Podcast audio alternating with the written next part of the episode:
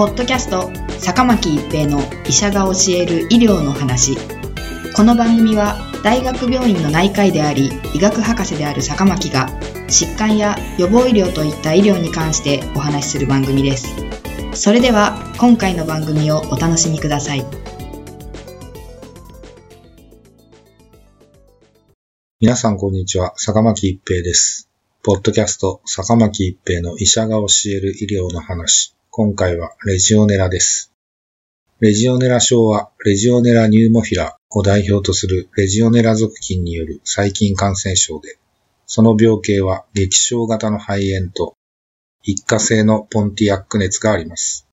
レジオネラ肺炎は1976年、米国フィラデルフィアにおける在郷軍人集会リージョンで集団肺炎として発見されたことから、レジオナイアーズ・ディジーズと命名されました。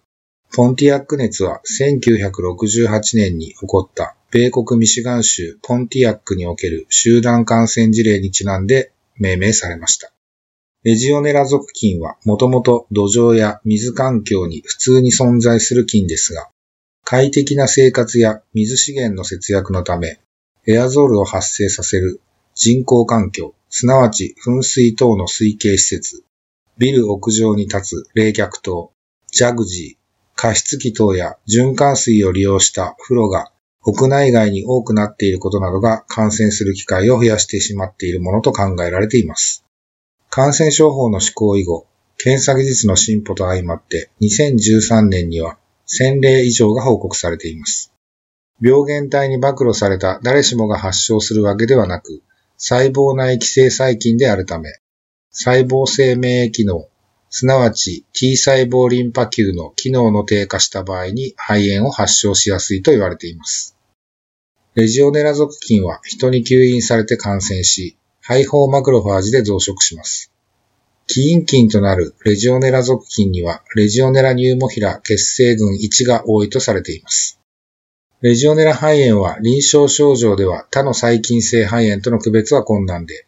全身倦怠感、頭痛、食欲不振、筋肉痛などの症状に始まり、肝性外装、2、3日後には脳性から赤褐色の比較的年長性に乏しい痰の角質となります。また、38度以上の高熱、五感、胸痛、呼吸困難が見られます。軽眠、昏睡、幻覚、四肢の新鮮などの中枢神経系の症状や、下痢が見られるのも本症の特徴とされています。胸部 X 線所見では肺胞性陰影であり、その進行は非常に早いとされています。ポンティアック熱は突然の発熱、悪寒、筋肉痛で始まりますが、一過性で治癒します。レジオネラニューモフィラ血清群1の尿中抗原の市販キットによる検出は特異性が高く、簡便迅速なためよく普及しています。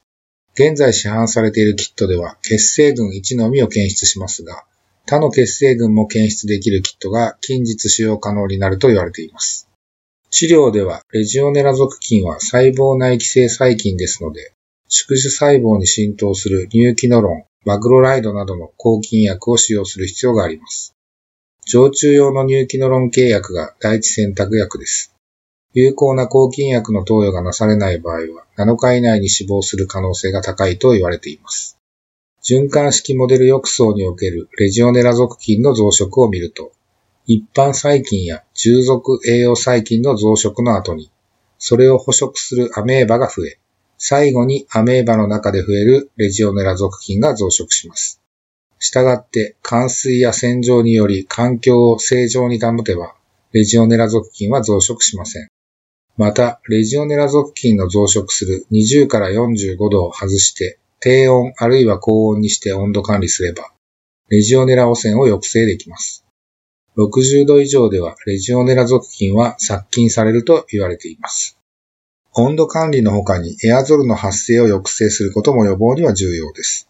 エアゾルの発生する可能性のある温水は、次亜塩素酸などの適切な殺菌剤による処理を行い、換水するなどの留意が必要です。エアゾルの発生する高圧洗浄、粉塵の発生する不要度の取り扱いなどにはマスクを着用して感染を予防します。最近ではエアゾルの発生する道路の水たまりからも感染が疑われています。細胞性免疫機能が低下した人では、肺炎を起こす危険性が通常より高いので、特に留意する必要があります。高齢者や新生児、体種化、重喫煙者、透析患者さん、悪性疾患、糖尿病、エイズなどの患者さんは、ハイリスクグループとなります。ポッドキャスト、坂巻一平の医者が教える医療の話。今回はレジオネラでした。ありがとうございました。ポッドキャスト、坂巻一平の医者が教える医療の話。今回の番組はいかがでしたか？次回の番組もお楽しみに。